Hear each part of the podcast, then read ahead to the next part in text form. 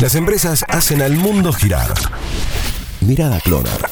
Presenta Mirada Cloner. Analía Fantini Bailiderma. Potencia tus capacidades. Desarrolla tu talento.